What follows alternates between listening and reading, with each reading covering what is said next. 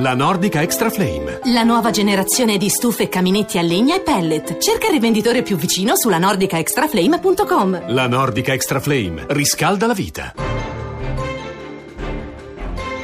Radio Anch'io, l'attualità in diretta con gli ascoltatori.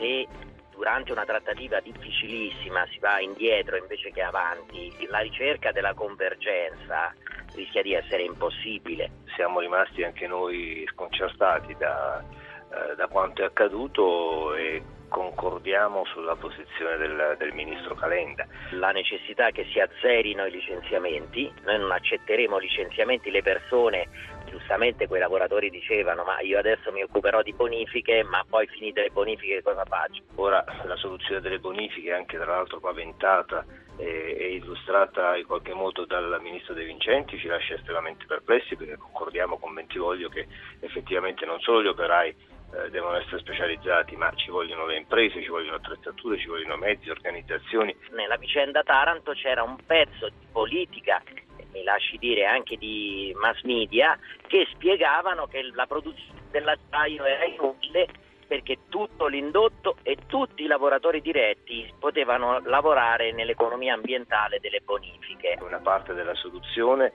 possa essere invece proprio rappresentata da, dall'indotto che da sempre è figlio di un dio minore e che finora ha sostenuto buona parte dei costi. Non c'è solo un problema di occupazione, io voglio insistere sulla necessità che ci si occupi di investimenti. Credo che voglio dire che eh, siamo già alla base del cerino, per cui bisogna veramente far presto. Radio Anch'io, Francesco Graziani al microfono. In queste parole abbiamo riscoltato Vincenzo Cesario, presidente di Confindustria Taranto, e Marco Bentivoglio, segretario generale FIM CISL, eh, che abbiamo ascoltato nella prima parte della trasmissione. C'è tutta la loro preoccupazione e anche il loro disorientamento per una trattativa che è partita, anzi si è fermata immediatamente perché il governo ha accusato la cordata acquirente di aver cambiato le carte in tavola per quello che riguarda l'anzianità e anche lo stipendio dei dipendenti ILVA. Però a questo punto punto noi eh, ricordiamo che se volete scriverci potete farlo al 335 699 2949 SMS, SMS Whatsapp e mh, mm, poi c'è anche la radiovisione, potete vederci sui canali social di Radio 1, però come sempre Radio Anch'io ascolta la voce di chi ci ascolta. Allora Max da Genova, buongiorno. Buongiorno, buongiorno a voi altri e buongiorno a tutti. Sì, buongiorno. Ci dica. Eh, allora, no, eh, seguendo un po' il discorso che eh, dell'ILVA e, e riguardo poi anche comunque che è una cosa complessiva, secondo me, per tutti i lavoratori dipendenti privati. E può essere che c'è un problema, secondo me, di fatto, che è il Job Act, che il Job Act è, è molto penalizzante per i lavoratori privati. E visto che comunque la Corte di Cassazione ha, non aveva dato il, diciamo, il, benestare anche per i dipendenti pubblici, ma restando i dipendenti privati è una cosa abbastanza pesante. Lei dice che questo ingolosisce qualche investitore? Eh, sì, sì, anche, anche. E soprattutto anche per i dipendenti, perché eh, di fatto vengono azzerate tutte le, i, tutto, tutto quello che uno può aver eh, accumulato durante la propria esperienza lavorativa. E questo è quello eh. che chiede la cordata acquirente ed Ilva. Grazie Max da Genova. Vito, Sesto San Giovanni, buongiorno.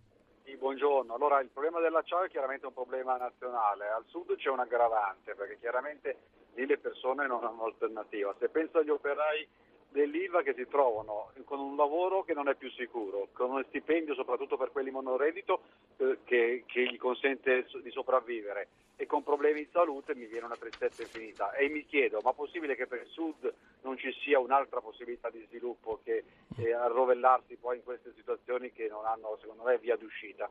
Grazie Vito, a proposito di tristezza sentiamo, leggiamo anche il messaggio che ci ha mandato Duilio che ci ha scritto sono un dipendente IVA di Marghera nello stabilimento 79 dipendenti 35 esuberi, età media 40 anni, da 5 anni in solidarietà, cassa integrazione, decurtazione del 40% dello stipendio hanno regalato lo stabilimento ad una cordata straniera, ben sapendo come è andata a finire la vicenda Fincantieri Francia. Abbiamo potenzialità di produzione e logistiche e non ci fanno lavorare. Sarebbe bene vedere anche la gestione commissariale. L'IVA, scrive ancora Duilio, faceva sotto i Riva 600 milioni di euro di utile. Oggi invece facciamo debiti, qualco, qualche conto non torna e a proposito di conti che non tornano saluto il professor Carlo Mapelli del Politecnico di Milano, storico dell'acciaio e delle acciaierie in Italia. Buongiorno.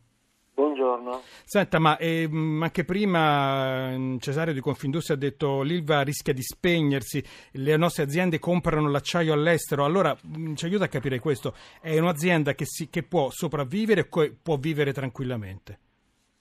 È un'azienda che può vivere, eh, ricordiamoci che l'anno scorso Ilva eh, con uno sforzo molto grande delle maestranze e di tutto l'apparato dirigenziale è comunque tornata ai 6 milioni ai 6 milioni di tonnellate e ha generato anche dei margini. Faccio presente che se la stessa gestione commissariale avesse applicato eh, le eh, condizioni retributive di cui si sta parlando in questi giorni, Ilva oggi sarebbe già oltre il pareggio. Per cui eh, sicuramente a seguito di investimenti Ilva è una manifattura che può stare sul mercato ed è importante per la filiera italiana eh, non solo industriale ma anche quella dell'agroalimentare. Ricordiamoci che Ilva è l'unico protagonista italiano presente nel settore della latta, che è importantissima per tutta l'industria agroalimentare e l'industria conserviera. Certo, certo. Ma quindi, professor Mapelli, ma, eh, ma allora la cordata acquirente eh, fa il suo gioco ovviamente, ma fa anche bene, secondo lei, a proporre questi tagli così, così duri, così pesanti? Eh, loro ragionano in un'ottica semplicemente economica che io, eh, o finanziaria che eh, io personalmente eh, non eh, condivido. A mio parere quelle retribuzioni sono il frutto di un accumulo di anni di esperienza tecnica che deve essere valorizzata eh, con degli investimenti. Chiaramente questi investimenti richiedono del tempo, bisogna che quando si fanno delle valutazioni si tenga presente che nel momento in cui lo Stato vende un cespite, un cespite importante come Ilva, eh, l'acquirente dovrebbe porsi anche nell'ottica eh, che sono necessari degli investimenti per sviluppare eh, dell'utile. Eh, ricordiamoci che eh, una delle finalità è quella di sviluppare ricchezza, che questa ricchezza resti anche sul territorio delle persone che sono protagoniste di, della, della generazione di tale ricchezza. Eh, lei, lei ci sta dicendo comunque, professore, che ci sono le persone oltre, oltre l'acciaio. E, senta, e, abbiamo sentito operai sì, dire... Eh, operai di... Solo... Prego, oltre, non ci sono solo le persone oltre l'acciaio, sono le persone che producono l'acciaio e eh, grazie alle loro competenze tecniche. A volte, a volte invertiamo l'ordine dei fattori. Senta, eh, abbiamo sentito operai dire mh, mm, è un'azienda strategica, vogliamo la nazionalizzazione, ma mh, eh, ci dica lei un'ipotesi, che tipo di ipotesi è? È un'ipotesi che qualcuno nel tempo ha fatto balenare. Eh, molti stati, eh, quando si parla di acciaio, eh, non escludono mai di per sé a priori la nazionalizzazione, perché l'acciaio è un'industria di base su cui si regge la filiera successiva. Eh, è, è, pericoloso affidare questa industria di base eh, a, degli, eh, a, a, dei protagonisti diciamo, stranieri, non stranieri eh, nel senso di acquisitori stranieri che vengono ad acquisire imprese eh, che stanno sul territorio italiano, ma ad imprese che producono acciaio all'estero eh, è pericoloso ridursi ad essere semplicemente degli importatori, perché è vero che noi eh, oggi eh, conosciamo una sovraccapacità anche a livello mondiale di acciaio, importiamo acciaio a prezzi che sono competitivi. È anche vero che però questi prezzi sono competitivi perché questi operatori stranieri sanno che sul mercato italiano ci sono degli operatori come Ilva, come Arvedi, come tanti altri che sono concorrenziali e quindi stanno attenti per entrare sul mercato certo. a fare dei prezzi adeguati. Nel momento in cui queste realtà dovessero scomparire, eh, è chiaro che eh, il coltello dalla parte del manico ce l'avrebbero questi operatori stranieri che potrebbero eh, arbitrare e quindi eh, fare i prezzi che più a loro convengono e creare un danno competitivo pesante alle nostre imprese. Professore, l'ultima cosa le devo chiedere assolutamente perché eh, lo ripetiamo, ci, qui ci sono due problemi, il lavoro e l'ambiente, ma si può uscire da questo circolo vizioso e in qualche modo spezzare questo circolo vizioso? Possibile perché le tecnologie sono avanzate. Le tecnologie sono avanzate. Cioè, ma si può usare questa avvertenza anche per uscire da questa situazione? O in questo momento no? Diciamo che questa avvertenza, questa avvertenza, per la verità è nata per uscire da questa situazione, nel senso che qualche eh, tempo fa le amministrazioni locali e la magistratura sono intervenute, poi eh, i processi diranno se ha ragione o ha torto, per impedire eh, di eh, continuare eh, in una situazione che era stata ritenuta critica. Sì. Eh, quindi la, la, situazione si è generata proprio ai fini di creare un compromesso, o la si spegne o... Questo compromesso va trovato. Però sa, quando c'è stato la, anche il tavolo a luglio al Ministero si è parlato molto più mh, dei lavoratori che dell'ambiente, noi ovviamente abbiamo ancora entrambe le situazioni. Io la ringrazio, professor Mapelli, insegna al Politecnico di Milano, storico dell'acciaio. Professore, grazie per essere stato con noi. Grazie. grazie. A proposito, dicevamo prima le persone dell'acciaio, c'è un ascoltatore che non si firma, ci ha mandato una foto su Whatsapp, eh, una foto di giornale, scrive questo è il misero trafiletto che il Corriere della Sera dedica oggi alla morte di tre operai eh, sul lavoro. Che vergogna. Le persone prima delle cose. E, mh, mm, saluto Mimmo Mazza, vice caposervizio della Gazzetta del Mezzogiorno, redazione di Taranto. buongiorno Mimmo. Buongiorno a voi. Se siamo qui è perché alcune cose, molte cose non sono state fatte bene nelle, nella gestione degli impianti, nella loro concezione, però un passo alla volta. Ora abbiamo citato anche col professor Mapelli la magistratura. Facciamo un attimo il punto anche perché nelle ultime ore la famiglia Riva è comparsa davanti ai giudici punto è proprio stamattina riprende il processo ambiente svenduto, chiamato a fare luce sulle, sul presunto disastro ambientale provocato dalla gestione Riva. Sono fatti contestati fino al 2013 perché ricordiamo l'Ilva dal giugno del 2013 è gestita da commissari eh, nominati dal governo. Questa è la prima anomalia. Questo processo, poi, come ha detto, ricordato il professor Mapelli, ci dirà se eh, la magistratura aveva ragione, se il disastro ambientale addebitato ai 44 imputati è giusto o vero, ma riguarda ormai quasi il passato, perché dal 2013, cioè fino a quando i fatti sono stati contestati, a oggi sono passati quattro anni, è un processo che ancora si svolge davanti alla Corte d'Assise, ci, ci sono da sentire anche, almeno mille testimoni, forse fra due anni arriveremo a una sentenza di primo grado con alcuni dei reati contestati destinati alla prescrizione. Esatto. Il problema è che dal 2013 ad oggi eh, passi in avanti dal punto di vista ambientale a Taranto non ne sono stati fatti perché, eh, come giustamente ricordavi, si parla molto di lavoro giustamente per la tutela dell'occupazione, per la tutela del, dei salari, ma dal punto di vista ambientale non è stato fatto praticamente nulla. I parchi minerali del, eh, del attigui al rione Tamburi, a questo quartiere abitato da 40.000 tarantini, erano scoperti nel 2013, il fatto che, che viene contestato agli attuali imputati, sono scoperti ancora oggi. Perché, Mimo, aiutaci a spiegare, a vedere anche con i tuoi occhi Taranto. Vengono accumulati lì le, le, le materie che poi si usano negli altiforni, sì. però intanto arriva il vento che spazza tutto. Sì, sabato scorso è stata una giornata che noi tarantini chiamiamo del wind day, cioè quando wind c'è il vento da nord eh.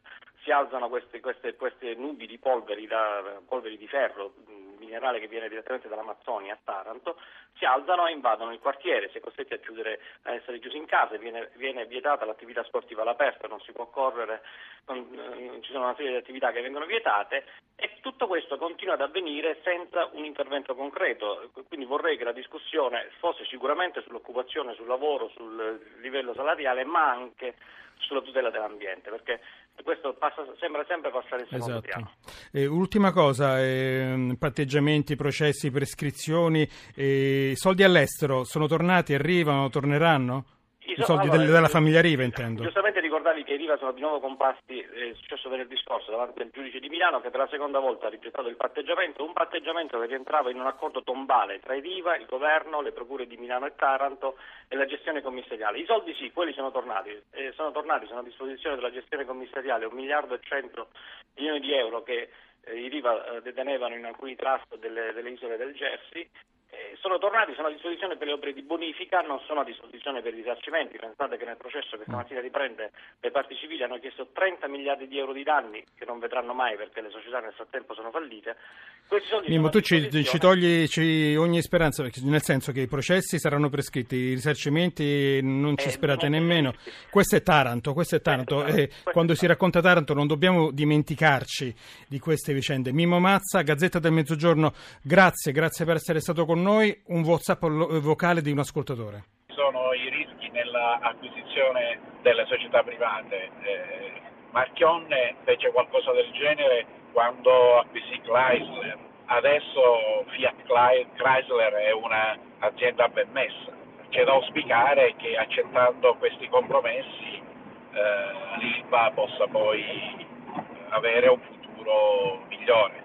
Achille Dain e tutti quanti speriamo che Ilva possa avere un futuro, un futuro migliore, lo speriamo anche che questo possa essere per gli abitanti di Taranto. E, ehm, dell'ambiente anche Mimo Mazza ce lo ricordava, si parla meno nell'ambito di questa, di questa vertenza, eppure è una vicenda inscindibile da quella del lavoro. A Taranto eh, anche Mimo Mazza ce l'ha detto, basta che arrivi una giornata di tramontana e ora con l'autunno, poi con l'inverno le giornate di tramontana ci saranno e bisogna stare chiusi dentro casa. Fabio Matacchiara, presidente della Onlus, Fondo Antidiossina Taranto, buongiorno. Buongiorno, buongiorno. Queste giornate di com'è stata questa prima giornata di vento, questo primo wind day? Normale che purtroppo quando c'è il vento dei quadranti che spira dai quadranti settentrionali, scusate la voce, sto senza voce da ieri, è normale che quando spira il vento dai quadranti settentrionali eh, poi questa, la, la polvere eh, tutte queste, mm, diciamo, il carbone eh, si spinge verso i quartieri abitati, quindi eh, c'è sempre molta preoccupazione, ma la cosa che più mi, diciamo, mi preoccupa è, è, vedere, constatare che eh, i nuovi padroni dell'ILVA vogliono tagliare sui salari e quindi mi preoccupa anche quello che possa succedere sugli investimenti ambientali. Io mi collego a quanto ha detto il professor Mavelli, ma, eh, che parlava di tecnologia, ma dobbiamo però anche dire che l'Ilva di Taranto, per come è stata concepita, ed è, è, diciamo, è una, un'azienda ormai vecchia, obsoleta, si basa su concezioni tecnologiche che sono del tutto eh, eh, come dire, da, da, diciamo, obsolete, come dicevo prima, perché sono eh, con, con concezioni tecnologiche del 1900 e tali sono rimaste. Quindi le, le, la, la, tecnologia eh, di cui si parlava prima non è eh, veramente applicata a questa industria. Quando si è parlato senti, senti una cosa Fabio, ci fai capire, questi parchi minerari dove scaricano il materiale per l'altoforno, sì. ma eh, sono, per chi non l'ha visti, eh, sono così grandi, è impossibile coprirli, perché in tanti anni di discussione eh, si sa che il problema è lì, perché non sono stati mai coperti? Non è soltanto lì, il problema del parchi minerari secondo me non è manco il più grosso. È sicuramente un problema importante e rilevante perché, perché non sono ricoperti perché l'area è immensamente grande, è una, come, come, quanto costerebbe una copertura di sempre grande quanto 10 campi di calcio, e, se non mi sbaglio, sia questa la grandezza, e, ma e, quanto costerebbe... Fanno anche coperti i campi di calcio. Costerebbe eh? un pozzo di soldi, quindi è difficile far fronte a queste spese quando già ci sono altre, anche altre spese da fare, ma dicevo prima, non è soltanto questo il problema, il problema sono tutte quelle polveri diffuse è stato anche dimostrato, ed è come diceva prima il eh, giornalista Mimo Mazza, c'è questo processo in corso ambiente venduto e si sta cercando di dimostrare che effettivamente le, le, ehm, ci sono quantità eh, che non si possono misurare perché, di, di, polveri, di inquinanti, di congeneri, perché provengono dalle aree non censite, da aree dove, eh, che, diciamo, eh, che, non, mm, che, non, sono monitorate e non sono quelle dei camini, perché si è visto che la maggior parte di queste polveri che vengono sprigionati dagli impianti ILVA sono polveri che vengono, si, vengono diffuse da ogni dove e quindi è la, non è soltanto il problema minerali ma un problema generalizzato globale, tant'è vero che la Procura, il, il, diciamo, gli impianti che sono stati, sotto, sono stati sequestrati sono ben sette. Fabio, io quando leggo le, di Taranto rimango sempre... Eh, Fabio Matacchiara, mi senti? No, non mi senti. Dicevo, prego. dicevo tanto rimango sempre colpito che, eh, pensando che il sito dell'Ilva una volta prima dell'Ilva, un, ci sorgeva un sanatorio, un luogo dove ci si andava a curare le vie respiratorie Non si poteva immaginare quello che sarebbe successo, soltanto i più lungimiranti, le persone più assennate, eh, potevano immaginare quello che doveva succedere. Io allora, guarda Fabio, io ti devo interrompere perché tra poco ci sarà il giornale radio.